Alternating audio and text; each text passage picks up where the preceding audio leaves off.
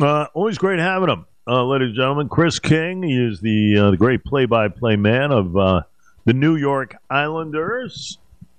And uh, I say it all the time, uh, you know, turn down the sound on the TV and put Chris on because he's the best in the business and gives us a couple of minutes, I believe, from Pittsburgh this morning. And we appreciate that. Christopher, how are you? Mr. King. We got to get Mr. King back. We will. Mr. Bila. Uh, we'll check that out. Chris, uh, uh, in Pittsburgh, Isles play the Penguins this on the heels. Chris, you there? I think we got you now. All right, Jake, uh, we're going to have to re- regroup there. So we'll get uh, Chris King back. Chris uh, in Pittsburgh the Isles. Isles taking on the Penguins. Still 28 to go in the season. They're six behind the Red Wings, I believe, uh, for the uh, wild card. And uh, uh, all in all, they're going to have to play some really good hockey here. Uh, have they showed it? Now, if you watch Saturday's game against the Rangers, I was incensed. I believe we have Chris back, Jake. So let's get to Mr. King. Uh, Chris, how are you, pal? I'm good, Jay. How are you? Doing well. You're in Pittsburgh right now, right? No, we're actually not. Uh, some of the road games this year we're doing from home, so this is one of the ones that we're uh, going to do from our studios at Hofstra tonight. Cool. That's always good. Um, always good. Uh, and we appreciate a couple of minutes, my friend. Um, the game on Saturday was an eye opener for me. Um, I mean, I felt really good about a three goal lead, uh, but in the end, man, I'll tell you, we showed we showed a little bit of warts of what we have been uh, sensing all season long here. Um, give me the Chris King assessment. Uh, that's as bad a loss, I think, as you could have here, no? Yeah, and, it's it's kind of a dichotomy for me, Jay, and I'm sure for a lot of folks because uh, honestly, I can tell you flat out, it was one of the best, you know, broadcasting experiences I've ever had in my entire career. To have eighty thousand Islanders and Ranger fans uh, at MetLife Stadium and to give them a wildly entertaining game, but the mm. ending, of course, spoiled it all. As you said, you know, the Islanders at one point actually had a three goal lead, but they had a two goal lead with four and a half minutes to go. So, um, just uh, it just a, a, a the ending it just couldn't have been worse. I mean, they take two penalties late. The Rangers pull the goalie on both of those and score six on four power play goals to tie it.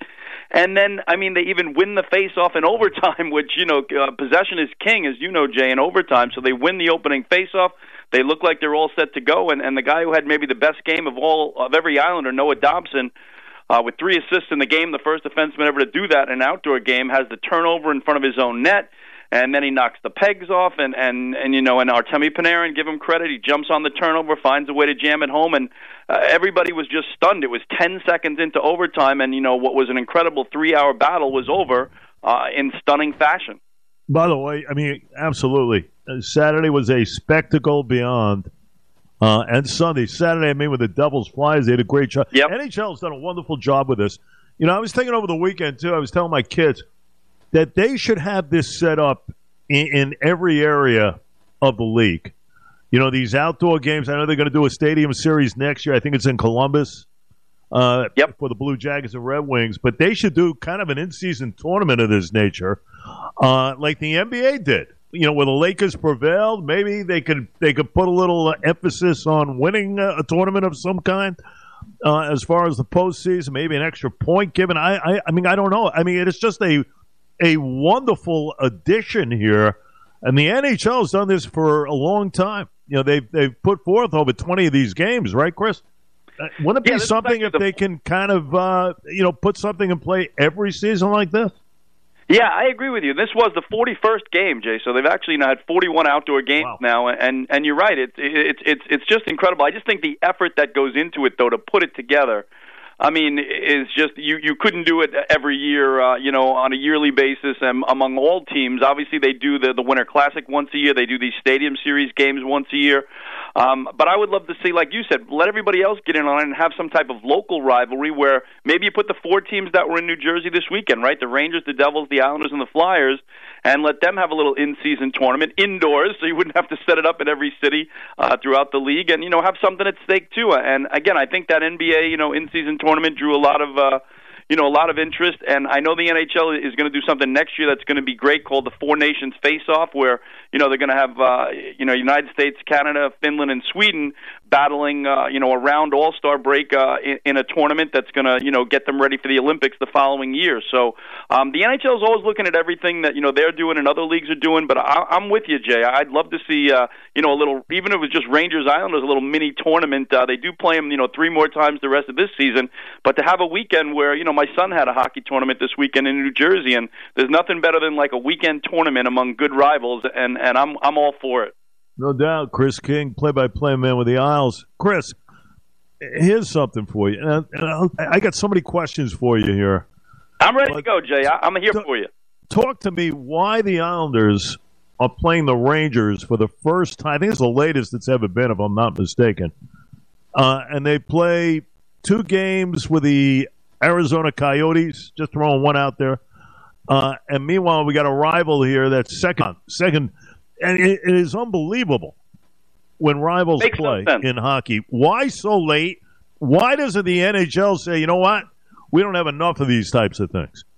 Yeah, you're, you're right. You're dead on, Jay. You've hit the nail on the head there. It makes no sense at all. And, and this is really what it comes down to. It was almost 14 months, 14 months between Islander and Ranger games when it finally happened, you know, Sunday afternoon in New Jersey and they did not play once, Jay, not once in the calendar year 2023. That's right, 12 months, 365 days of 2023.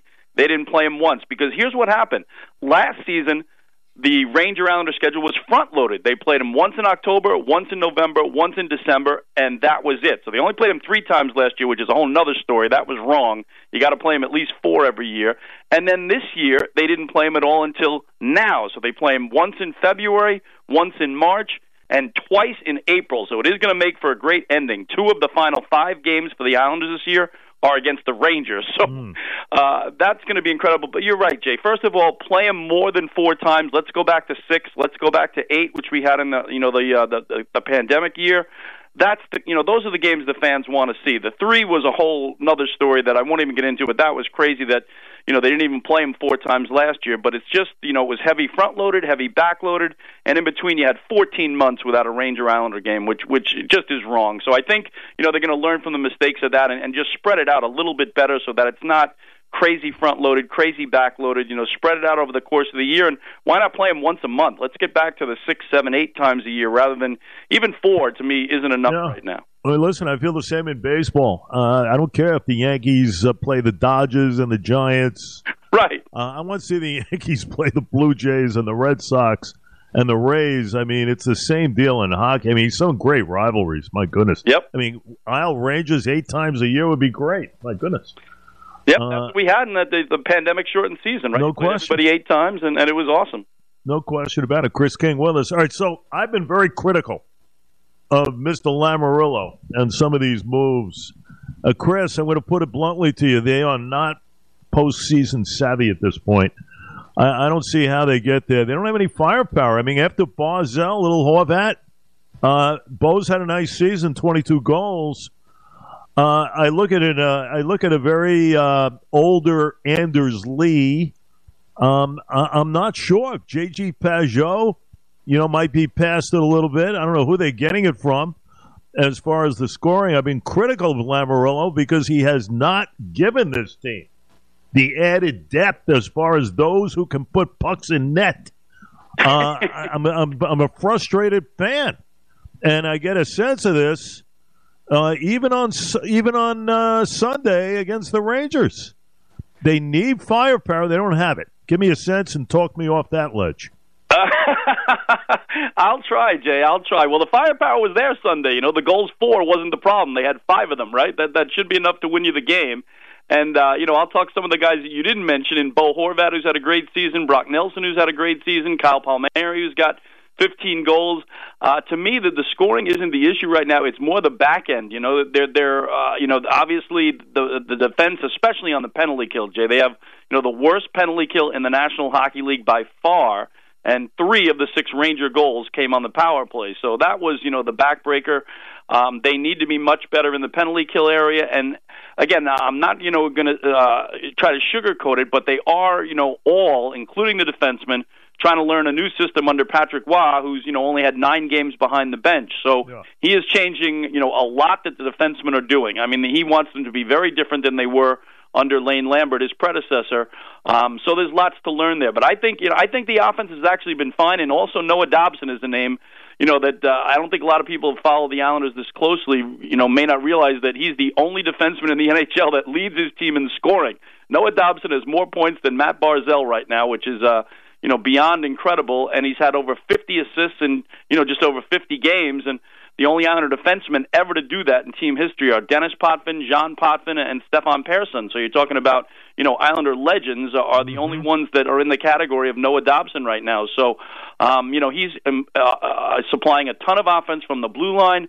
Uh, he's uh, turning heads. He's he's in the Norris Trophy candidate, uh, you know, class right now. There's no doubt about it. So to me, Jay, again, it's not the scoring. I do feel that's there. It's the other end. It's it's cleaning up their own end. It's improving the penalty kill. And even Ilya Sorokin would tell you, you know, I still think he's one of the best goaltenders in the world, yeah. but he's had a tough season.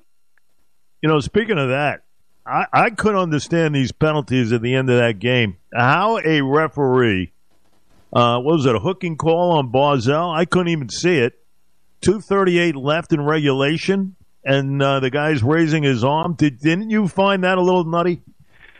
Yeah, those are tough to talk about. You know, Patrick Roy was asked about it afterwards, and he doesn't want to get fined, and I don't want to get fined, Jay. So, but uh, yeah, it was a hook on Barzal that became the you know the four power play goal for the Rangers, and it was a trip on Mayfield that became the five-five, you know, power play goal for the Rangers. So, uh, tough, tough calls, you know, late in such a close game that that's been played so bitterly and intensely by, uh, you know, these incredible rivals in front of eighty thousand fans. But yeah. the other side of it is, look, you got to get through those kills, and and again, to be dead last in the NHL in penalty kill, and the fact that you know, here, here's the other number that that just blows my mind. You know, yeah. Peter Laviolette on both of those penalties, Jay, pulled his goalie but the Islanders remain the only team in the NHL that have not scored an empty net goal this season. We're talking wow. 54 games. And Cal Clutterbuck had a shot. He had a wide open shot at the empty net. He didn't miss it by much. But to be 54 games in and not have an empty net goal, last year, Jay, they had 15 empty net goals. 15. And again, this year, the only team that hasn't found an empty net all year. Incredible. Yeah, it really is. Chris King with us. Laviolette wanted that game. He wanted that game, pulling that goaltender a couple of times. That was two man advantage, folks. He yep. wanted it a little bit more. Um, so and you I know what, just before yeah, just before you leave that point, it's a big risk. Obviously, not just because of an empty net, but fans have to remember when you're shorthanded, there's no fear of icing. So you can shoot at the length of the ice every time you get it, fire away, right? Because it's not going to be icing when you're down a man. There is no icing. So it's a huge risk for a coach to do that, but he recognized the moment, give him credit, and the Islanders couldn't hit the empty net. And I know for a fact he knew coming in that the Islanders were the only team in the league without an empty net goal. So he didn't have any fear of pulling his goalie twice in that situation, even though he knew the Islanders could fire away at the empty net without the fear of icing. That's an excellent point. Um, so, where does Lou go here? Does he add anything uh, as far as the stretch here is concerned? Can he, Chris? Uh, and then it comes to the point where how long is Lamoriello uh, going to stick with these guys? The same old, same old. You know, I mean, where he can. Here's here's the thing I look at. I look at two teams. I look at the Flyers, and I look at the Red Wings and they were doormats for a long time. And they have elevated themselves to the point where both are in postseason contention, obviously. Here. Flyers have made a, a remarkable run as far as what occurred last season, this season. And, and look at the Isles kind of stagnated somewhat here. Um, and I get a sense, you know, they need youth. How do you get youth? Well, Lou's traded away a lot of draft picks. Does he make moves? Does he try and solidify the future? How long does he go with the group, basically, here? Yeah, it's a great question, Jay. And uh, you know, trade deadline is March eighth, and you got to look back at the things you know he's done on the deadline in the past. Last year, you know, he kind of shocked the entire league in getting Bo Horvat, and did it very early. He did it All Star, you know, week, and uh, that was one of the best available players out there. And Bo has been, you know, terrific. Uh, a couple of years back, he did, got J.G. Pageau, which you know was it was a terrific move as well. Yep. So um, the thing with Lou is, of course, Jay, as you know, nobody knows what Lou is doing or is going to do. So, um, you know, you talk about those two teams. That's who the Islanders are chasing right now. They're seven points back of the Flyers, but do have two games in hand on Philly. They're six points back of Detroit.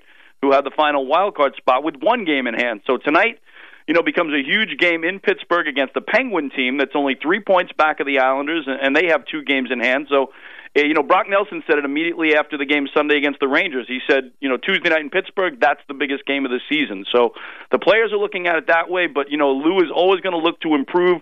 But you're right. It has been, you know, a long time together for this group now, if you consider you know, when Lou came in and obviously what they did under Barry Trotz and what they did under Lane Lambert, you know, this is his sixth year now uh, as general manager for Lou Lamoriello, but uh, obviously the group has been together for a long, long time.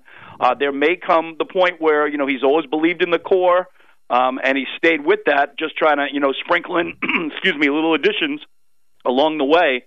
But at some point, as you said, Jay, you know you may have to decide, you know, that this core, who made two great runs to the Final Four a couple of years back, uh, may not be able to do that again. You know, look at the uh, the crosstown rivals, those Rangers. I mean, they have beefed it up. Uh, how about these two six seven behemoths centering around Barclay Goodrow on that fourth fourth line there? Uh, and that fight, that that you know that that 21 year old kid, what's his name, Rempe, who went yeah, at Matt it with Rempe, Matt yep. Martin there. You, t- tell me that wasn't staged. I mean, my goodness, they probably said to Rempe, you know what, get your feet wet. It was his debut. Go up against the uh, the all world Matt Martin, who leads the world in fights, no question. Uh, that would be a pretty good way to kind of unleash, huh? Well, let me give you this. Let me give you this, Jay, because Matt Rempe told the story after the game. You're talking about uh, two kids. For those who didn't follow it that closely, Barclay Goodrow is the Rangers' fourth line center. He's six foot two, and he was asked about playing with two young wingers uh, before the game. He said, "Look, the first thing I never realized was both my wingers would ever be five inches taller than me." Now Rempe is listed as six seven, but he claims he's six eight and a half. Okay, which would put him only a half inch shy of the all time tallest player in NHL history, the former Islanders Zdeno Chara. And then they have Adam Edstrom on the other side. He's six foot seven, and he says that's legit. He's six seven. But first of all, this kid Matt Rempe is the first player ever to make his NHL debut in an outdoor game. So he's got that going into his mind. What a way to do it, right in front of 80,000 people. The Rangers score the goal to make it 1 nothing at the next faceoff at center ice, Laviolette puts Rempe out for his first shift in the National Hockey League. One second, one second into that shift, Matt Martin says to him, Hey, Remps, congrats, welcome to the NHL. So he nods his head. And then Matt Martin says to him, Remps, you want to go? And Rempe says, Sure, let's go. So they drop the glove. That's how it happened. Matt Martin invited him to do it kind of a welcome to the NHL thing. And obviously, from Matt, you know, hey, the Islanders are down a goal on the Rangers' first shot a little over a minute in. He was trying to spark his team. But what a heavyweight tilt! This six foot eight and a half guy is throwing haymaker rights, and Matt Martin is responding with rights, and it went on for so long. They were both completely exhausted by the time the linesman jumped in. But you know, kudos to Matt Martin for getting his team going and welcoming the kid to the league, and kudos for uh, Remps, as Matt Martin called him, for you know answering the bell and and, and having you know a, a one second shift in his first shift in the NHL that involved a great fight with, as you said, one of the better heavyweights in the NHL. That was something else. That really was. Very entertaining. I'll tell you, that was a great game. Very entertaining game. I was annoyed beyond belief when that game ended. Uh, I forget it. Uh, expletives coming out my mouth like you wouldn't believe. Uh, it was frustrating. It was frustrating. And we'll see what happens. 28 games to go. Um, but you're feeling okay with the squad if there are no changes made, sir? I'd like to see something added, you know, at the deadline. Yeah, whether it be a veteran defenseman or, as you said, even another forward up front. And Lou's is going to work to do that. So uh, March 8th, you know, we're, we're under a month away from that now. That is the deadline. And the fact that he has the past history of, you know, adding some pretty nice players over the last couple of seasons. Um, I don't think you're going to find a Bo Horvat out there, that's for sure. You know, that was an unbelievable uh, deal by him. But I would like to see something, sure, Lou, uh, uh, Jay. see Lou do something, and again, you know, uh, hopefully they can, you know, get uh, better under the Patrick Roy system. And again, he's provided a fire, a spark behind that bench, and um, just such a difference from you know Lane Lambert, who was so stoic behind the bench. Patrick Roy, you know, stalks the bench. He's fiery. He's got passion. He's, uh, you know, he walks into that room with four Stanley Cups. Uh, he's done it all as a player. He's had great success as a coach at the junior level. Um, so, you know, hopefully that comes together a little bit too, as tonight again will just be his 10th game behind the New York bench. We'll be listening, and we can't thank you enough. The great play by play man of New York Islanders hockey. We, of course, the flagship radio station uh, here in the East End. And uh, Chris, uh, best of luck with everything. We'll keep an eye out, and uh, we look forward to having you on once the Islanders make the Stanley Cup playoffs. All right, I like it there. I like it there, Jay. And it's always great talking hockey with you on LI News Radio. Thank you so much, my friend.